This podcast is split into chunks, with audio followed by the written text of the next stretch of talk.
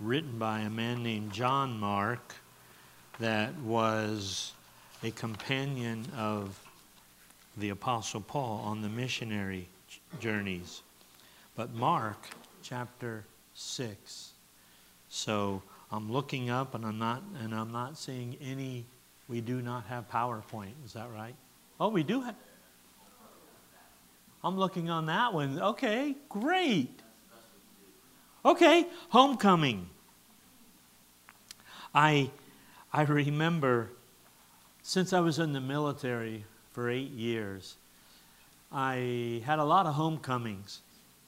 When you go home and you haven't been there for years, and I, I had a large family on my mother's side, especially, where she eventually had 30 grandchildren. And I think I was fourth in the hierarchy. And everybody else got a lot of attention, and I was just the quiet one in the corner. But uh, during those years, I didn't mind. That's, that was my place, I remember. And cousin Mike, he was the oldest and the very tallest. He was like six foot four and played tight end for Morehead State, I remember. And uh, I just remember those years because later my grandmother, my grandfather died. And well, they both died. But my, I went and I was asked to preach my grandfather's funeral. And I was very evangelistic. This is my family. I love them so much. My cousins, I love them so much. We packed out the church, and this was my opportunity. And I'm thinking this was Jesus's heart also. These were the people he was born and raised with, even, even brothers and sisters there. And he's thinking, okay, I have this opportunity to preach and to preach to my family and my friends and my neighbors. So uh, I think that's something there. Uh, if we look at Mark chapter 6, verse 1, he went out from there and came into his own country his own country is Nazareth. If you took the poorest, the poorest city, poorest area of, of Galilee, it would be Nazareth. Uh, I know it's been 2,000 years uh, since Jesus lived there, but Bonnie and I went on a tour of, of Nazareth, and it was nothing but houses up on stilts. The back end was against a ledge, front end was uh, on stilts and water down below in a little creek, and everybody had sheep and rams. That's all they, that's all they had. They had a little, uh, uh, they had a little grape thing in, in their, their village, but it was very, very poor, and it was very, very run down, at least when we saw it. He went out from there, verse 1, and came to his own country, and his disciples followed him. He went home. Now you've got to remember this. He didn't have any cell phone to call mom with. Nowadays, you would call home and say, Mom, I'm, I'm, I'm coming for a visit. Uh, oh, that's wonderful, son. I can just be, it'll be wonderful. I'll make the peach pie. And what? Where's Bonnie? Am I going to have some of the peach pie today?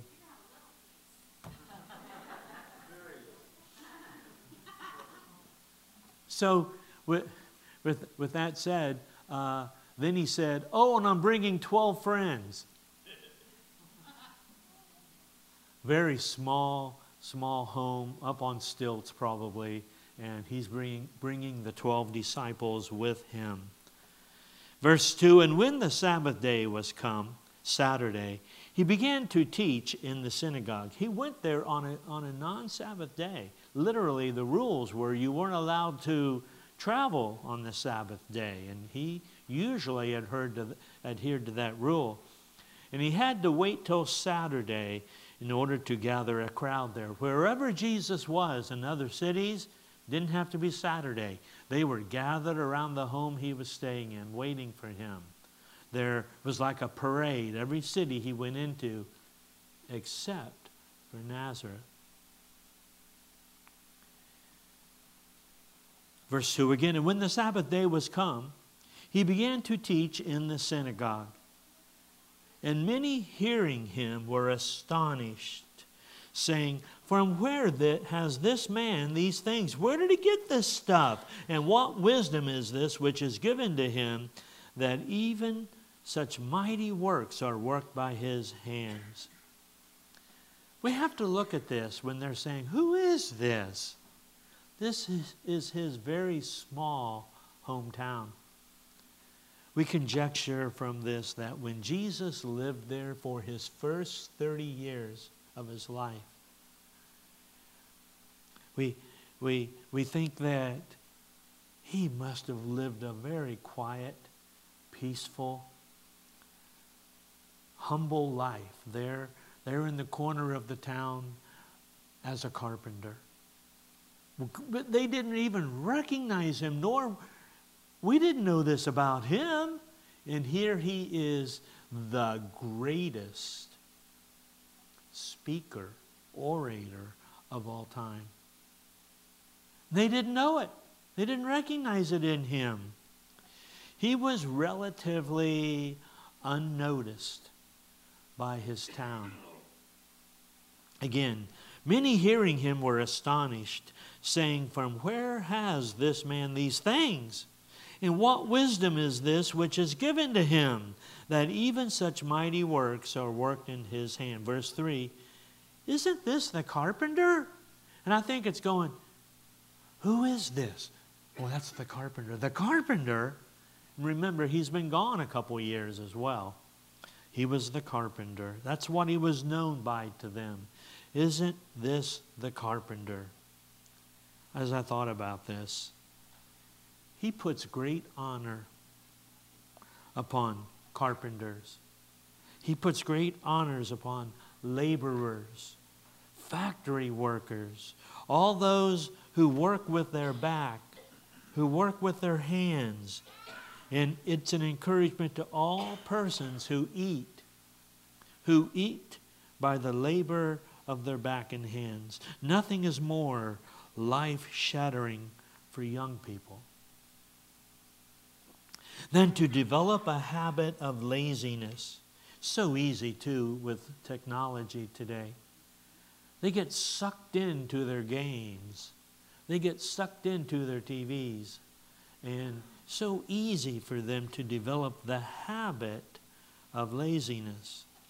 The Jews had a good rule for this that their young people who were designed to be scholars were yet bred up to some trade as a fallback.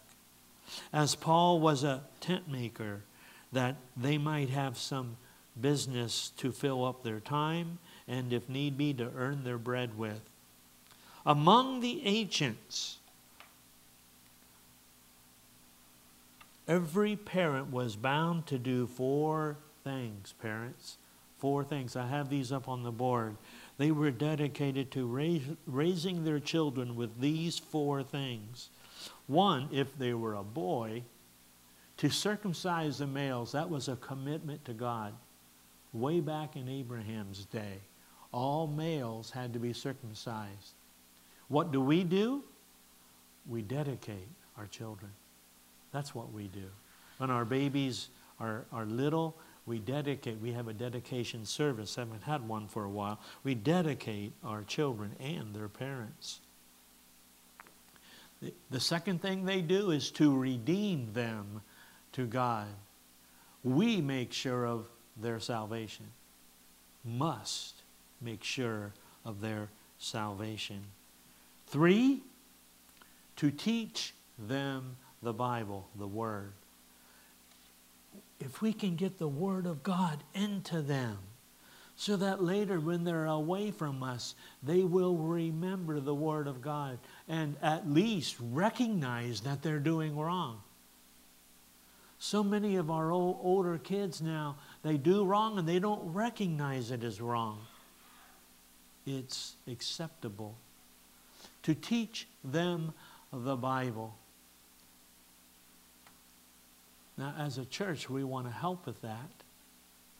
Every service for, has, has uh, the Word of God taught to our children. Even downstairs, they're teaching the children, they're having, maybe you don't know, but they're having a service just like ours to prepare them to move up. But it's just like ours, but then they have lessons teaching them the Word of God. And number four, to teach them a trade. Usually by the age of 12, a Jewish boy was bred up to be able to, you would know what his trade, what his job for a lifetime is going to be. Because his parents started training him at a very young age. Last night, I was going through the church real late, and I happened to go down these steps, at, and at the bottom of the steps, looking, looking this direction, is a beautiful, beautiful painting of Joseph at the carpenter shop, and baby Jesus, toddler Jesus, on the floor with a hammer and a chisel. That's a beautiful painting, and it gave me pause. We need to be teaching our children to work. Uh, and I, I hate to bring, bring this, no, I love to bring this up. One time out back in the creek, probably illegal, so don't repeat this. But one time out back in the creek, the, flood, the, the creek had flooded, and uh, it was, it was, the flow was moved. And I, then I saw mud flying in the air. And here it was Brother Ted out there. Then I saw a smaller shovel flying up in the air. And it was Brother Ted and Teddy back there getting the mud out of the middle island of the creek so it would flow right back there. Teaching his children, teaching his son to, to work. I don't imagine he appreciated it all the time. So, but anyway. All this was founded on the following principle, life principle. They who teach not their children to work, it's as if they taught the children robbery. Robbery. God would thus put an honor upon menial work, upon the hands of workers, in encouraging those who eat from the labor of their hands. Back to verse 3. Is not this the carpenter, the son of Mary, the brother of James, Jose, and Judah, and Simon? And are not his sisters with us? And they were offended at him. After I preached my grandfather's funeral, very I saw it as a once in a lifetime opportunity to be evangelistic. After I did that, my family was shocked with me. They, they, were, they were repelled by me. Uh, and to this day, some of them have never talked to me again. When I was the unnoticed one, the quiet one in the corner, I got the attention that I might need, but now I go, if I were to go home, those cousins who were very liberal, liberal churched, uh, you're going to heaven because you were baptized. Some of those religions. And uh, so I thought about this for a while. Over familiarity with someone often breeds contempt. When they know you so well, they know your weaknesses, your strengths, remember your mistakes. Overfamiliarity with someone often breeds contempt. If we know someone so thoroughly that we can emphasize the good or bad traits. Wow.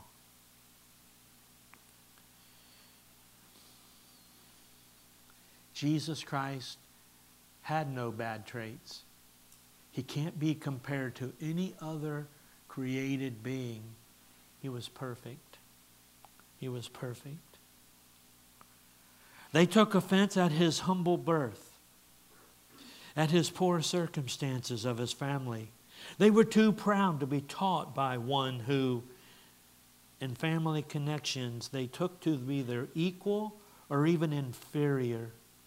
People always look with envy upon those of their own rank who advance to uncommon wisdom and superior power and gifts, superior gifts.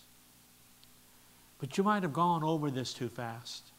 I, I remember I was surprised and shocked the very first time I read these verses in the Bible. Jesus had brothers and sisters? Scriptures say that. Now, the, the word brothers and sisters uh, has another, another definition as cousins. But when we say that, when we say that, if, if they're talking about cousins, why should the children of another family, cousins, be brought in here to share a complaint which is evidently designed against Joseph the carpenter, Mary his wife, Jesus their son, and their other children? Put the prejudice apart. Would not any person of plain common sense suppose from this account that these were the children of Joseph and Mary? and the brothers and sisters of our Lord according to the flesh. It seems odd that this should be even doubted by, by not, not just Catholicism, other mainline, other mainline religions, Protestant religions, teach the perpetual, what's it called, the perpetual virginity of the mother of the Lord. Now, I got into a conversation about this at Jiffy Lube. of all places, there was, there was a, a young man there, about 30 years old. He had his Bible open in Jiffy Lube waiting room. And so I started up a conversation. And listen, he was very godly, very knowledgeable.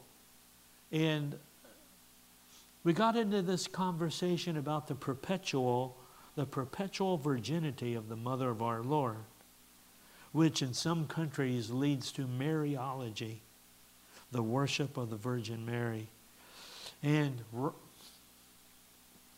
a famous, famous evangelist was in Mexico City back in the back in the early 80s and uh, CNN was taking the microphone around down the, sit, down the city streets. And they came to this very old looking lady sitting on a, on a, a, a barrel doing her chores, peeling something. And they put the microphone in front of her. What do you think about, Bonnie, who was it? Who was the evangelist? I know this. Who? Thank you for coming this morning. Billy Graham was there in Mexico City, I think it was. And they put the microphone in front of all these people interviewing them. What do you think about Billy Graham coming to town? And she said, Oh, we don't need any of that stuff. We have Mary. That was Mexico City. But it's the it's the religion of Mariology and the perpetual. And I asked this man in Jiffy Lube about it, and he says, Well, you all think the Bible is exclusive. That's your right.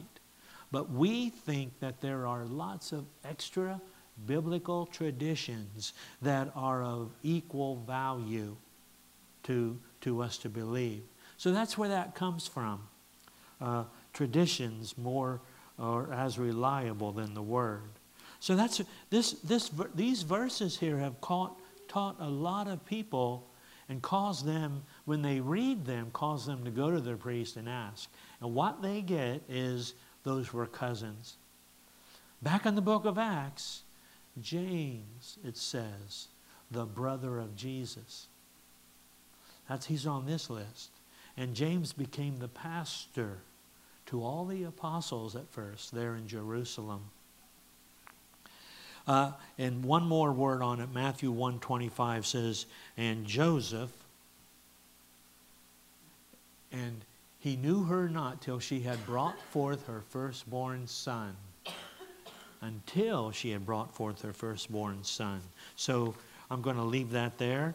Thinking of that, I think of this stubborn, selfish, bitter unbelief, talking about his town, Nazareth, his homecoming,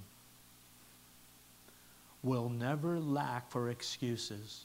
When you're stubborn, when you're selfish, when you're bitter, it will, you will never lack for excuses, nor will these people be found in heaven as well.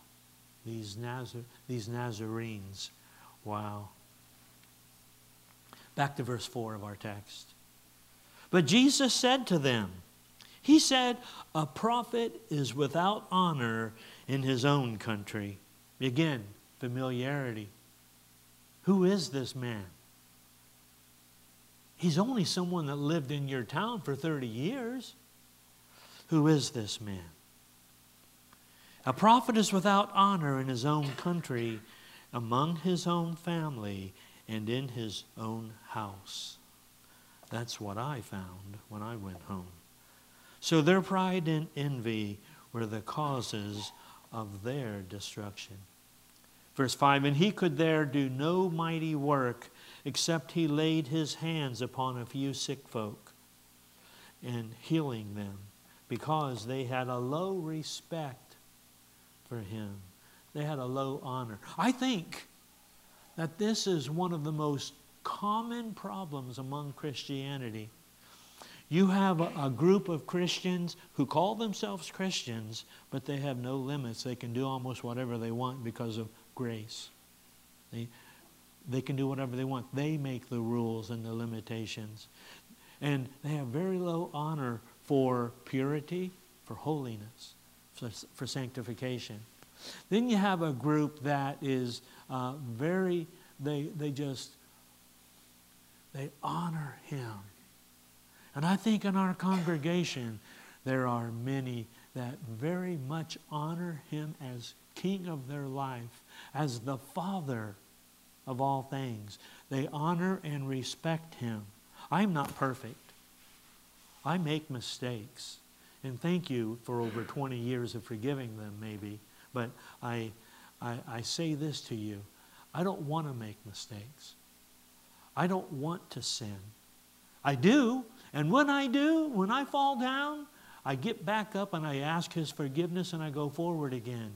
There are those who don't care, who call themselves Christians, but they don't care. They have their own code. They don't care if they make their own mistakes.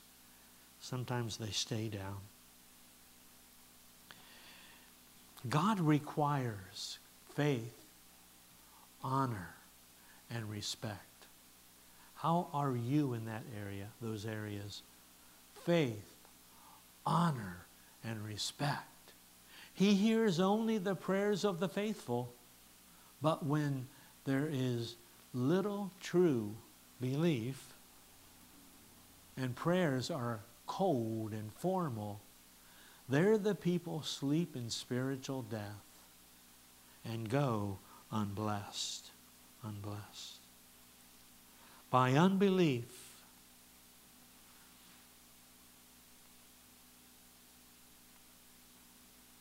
by unbelief and contempt for Christ, men stop the blessings and favors to them because of contempt for Christ. If I, I saw this on a I saw this on one of those police shows.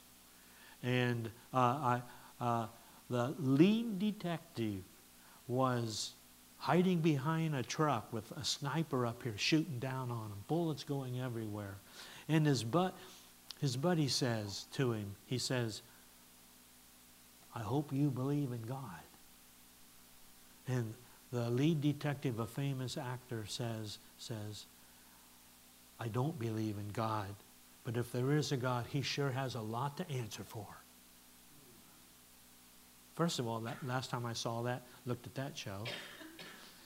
And but God doesn't answer to anyone. What he allows, he allows. Sometimes he just takes his hand off of a situation and it spirals out of control. But God hasn't, doesn't have to answer anyone for anything. He's God.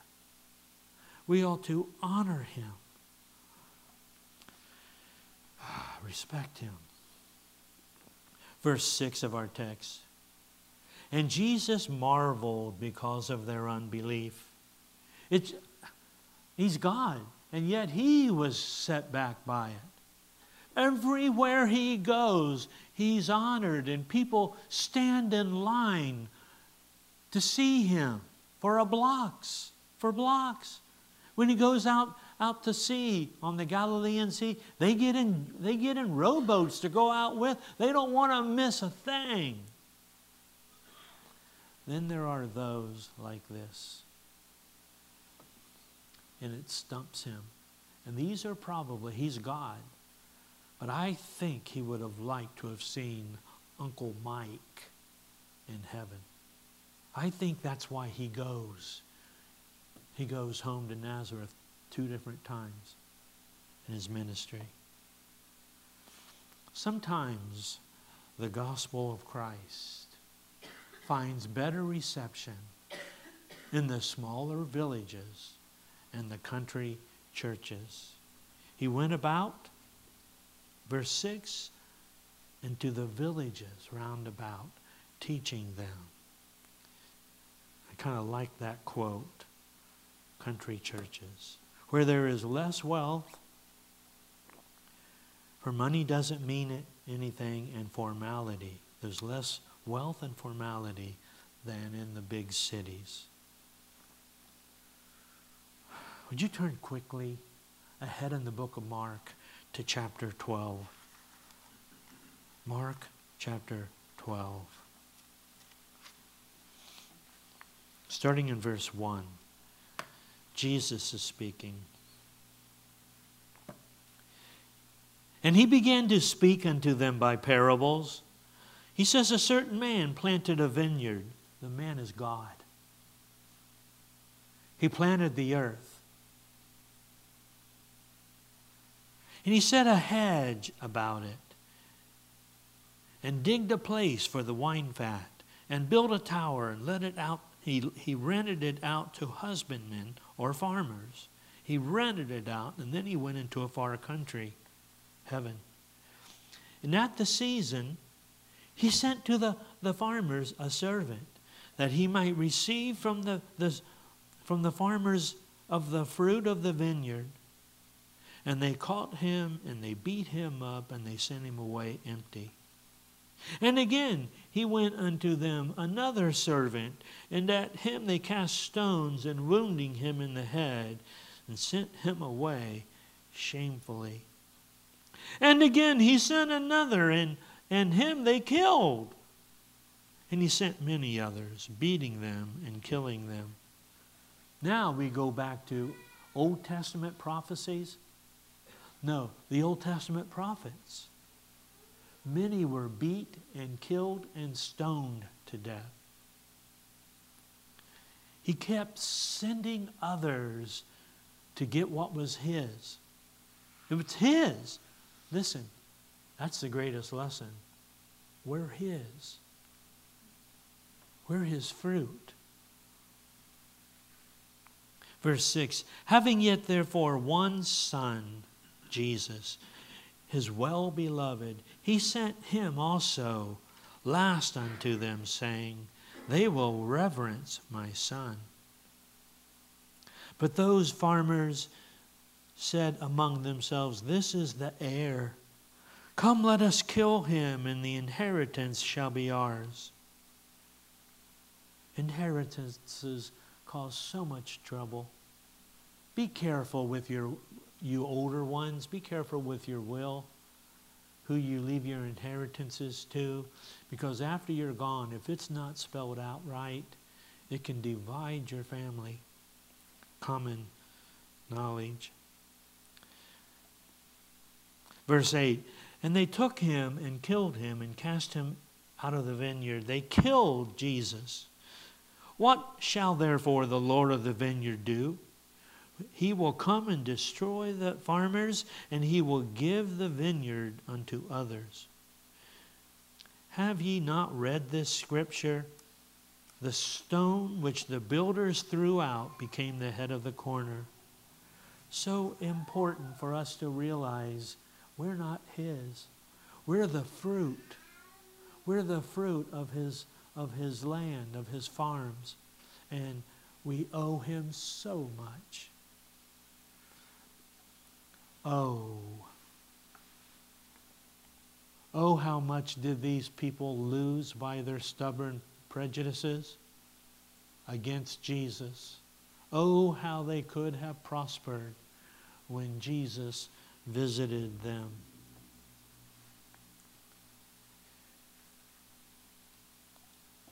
If Jesus was available to you, would you invite him over to your house, into your home? Would you do that? Would you invite him into your house? Would you have to do so much cleaning up before he before he came even? Jesus, would you come to my house? Would you come to my home? We're going to give you dinner. Would you would you consider would you consider inviting Jesus to your home? One more side note you are more than what you do. You are more than what your job is. You are more than a mother, dad, worker, etc. There's a lot more to you than what you do. You are a whole person, a person made up of many parts, yes. Jesus was more than just a carpenter, he was God. He was God. He was the Savior of the world. And we should be telling others, if not ourselves. And if we are His field and if we are His fruit, we're His. We belong to Him. Again, invite Him to come to your house permanently, not as a visitor. Invite him to come to your house. Would you pray? Pray with me. Lord Jesus, I pray so much, Lord, for your greatness in my life. For your greatness, Lord, in our homes, in our families, our marriages. Thank you so much, Lord, that we have the ability, the choice to be yours and to give to you, Lord, of the fruit of our lives asking you, dear Lord, to visit and then stay with each one of us. Ask you, Lord, to, to hear our prayers even this morning, Lord, as we invite you into our home, our heart, or as we, invis- as we invite you into our, our home, our heart, to stay forever. Lord, you're so good and wonderful. There's nothing you can't fix in our lives. No matter what we've done in the past, you're only interested in the now and the future. You give forgiveness and grace, Lord, to us. Help us, dear Lord, now, this very moment, to ask you to come into our hearts where we live Jesus, forgive me for my sin. And come into my come into my heart, Lord. And stay, don't just visit. Stay in the living room of my life. Not just a back room or a closet. Stay with me. Help me, lead me, guide me, Lord. I respect you. I honor you as my God. Come into my life, Lord Jesus. In Jesus' name, amen.